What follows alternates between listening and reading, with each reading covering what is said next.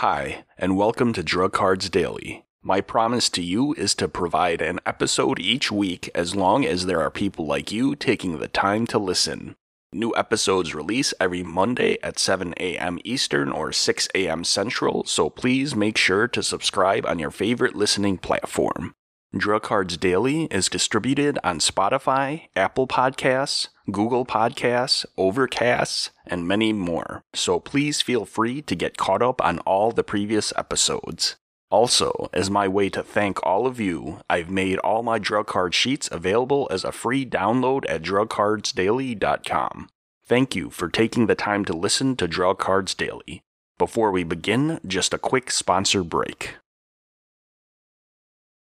Today's drug is Risedronate, brand name Actonel and Atelvia. The pharmacologic and therapeutic class is a bisphosphonate derivative.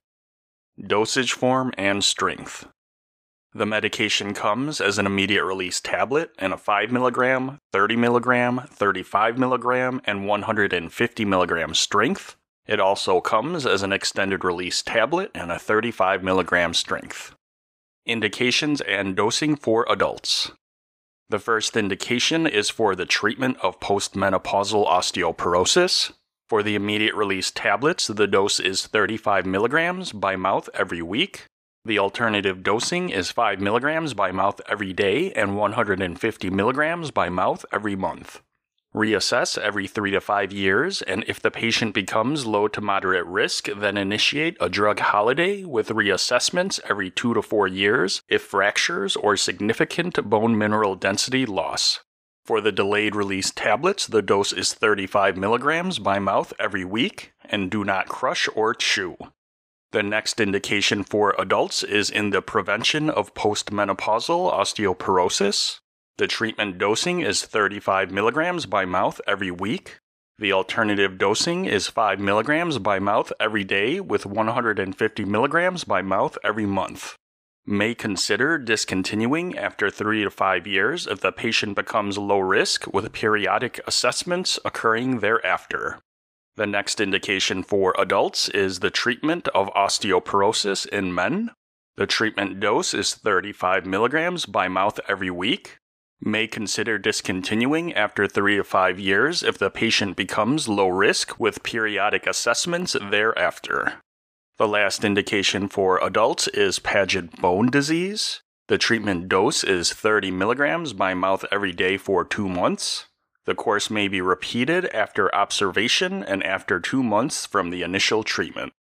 Indications and dosing for pediatrics.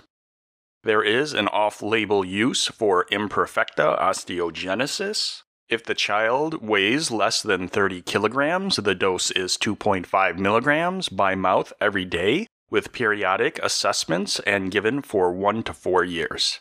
If the patient is greater than 30 kilograms, the dose is 5 milligrams by mouth every day with periodic assessments, and it's given for one to four years. Mechanism of action and pharmacology. The mechanism of action is that it inhibits the resorption and the rate of resorption of bone by acting on osteoclast precursors. This inhibition will indirectly increase bone mineral density, or BMD. The absorption of the drug is rapid. The medication is not metabolized. 85% is excreted in the urine.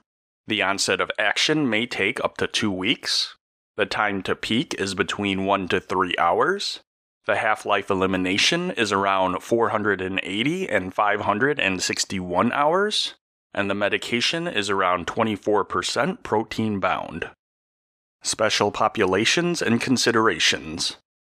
In the renally impaired, avoid the use if the creatinine clearance is less than 30. In regards to dietary considerations, adequate calcium intake is around 1,000 milligrams per day in males between the age of 50 and 70 years of age, in females 51 years of age and older, or in males that are 71 years of age and older, the dose for calcium intake is around 1,200 milligrams per day. Adequate vitamin D intake is between 800 and 1000 units daily in both males and females 50 years of age and older. Alternative sources suggest that the vitamin D intake between 600 and 800 units daily in both males and females 70 years of age and younger, as well as 71 years of age and older, respectively. Contraindications and cautions if esophageal stricture, hypocalcemia, if creatinine clearance is less than 30, upper GI disease, in anemia, in coagulation disorders, or if mineral metabolism disturbances. Side effects. The common side effects are nausea, vomiting, and diarrhea, cataracts, insomnia, myalgia, depression, constipation, dizziness, dyspepsia, hypertension, abdominal pain, rash, and headache. Some serious side effects are Stevens Johnson syndrome, toxic epidermal necrolysis, duodenal ulcers, gastric ulcers, osteonecrosis of the jaw, severe musculoskeletal pain, atypical femur fractures, an esophagitis and esophageal ulcer, erosion, stricture, or perforation. Drug interactions. Some considerations for drug interactions are for drugs that bind to polyvalent cations, or if GI mucosal injury or bleeding risk, and if hypocalcemia. Some contraindicated drugs and drugs of note are aspirin, bumetanide, calcium acetate, celecoxib, and oral zinc. Monitoring parameters. Monitor creatinine, baseline calcium, as well as risk of hypocalcemia, monitor the levels of calcium, magnesium, phosphate, and bone mineral density, and adherence to therapy, as well as the serum calcium and vitamin D intake. Patient counseling information. Risedronate is used in both prevention and treatment of various types of osteoporosis in adults. When taking this medication, give it with 6 to 8 ounces of water more than 30 minutes before the first meal and remain upright for 30 minutes. Take the tablets whole and do not crush or chew. Take with calcium and vitamin D supplementation, but only if the dietary intake is inadequate.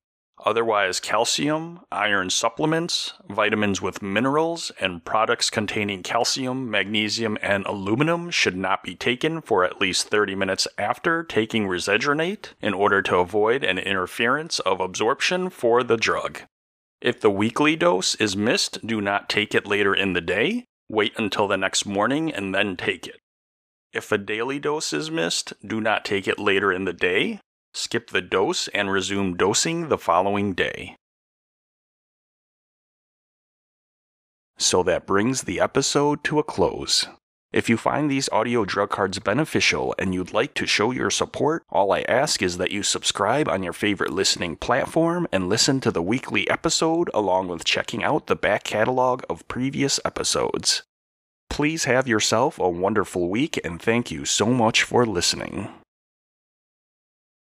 I just wanted to take a quick moment to talk to the students and new grads out there about passing your NAPLEX. Of course, knowing the clinical side of things is very important, but knowing your calculations, forwards and backwards, can be an essential strategy for passing the first time. Don't risk losing that lucrative job offer or that PGY1 you tirelessly worked for due to what could have been an avoidable failure. NAPLEX Math Review, The Foundation of a Logical NAPLEX Prep Strategy, is a hidden gem of a book that will help you optimize your chances of passing the NAPLEX the first time.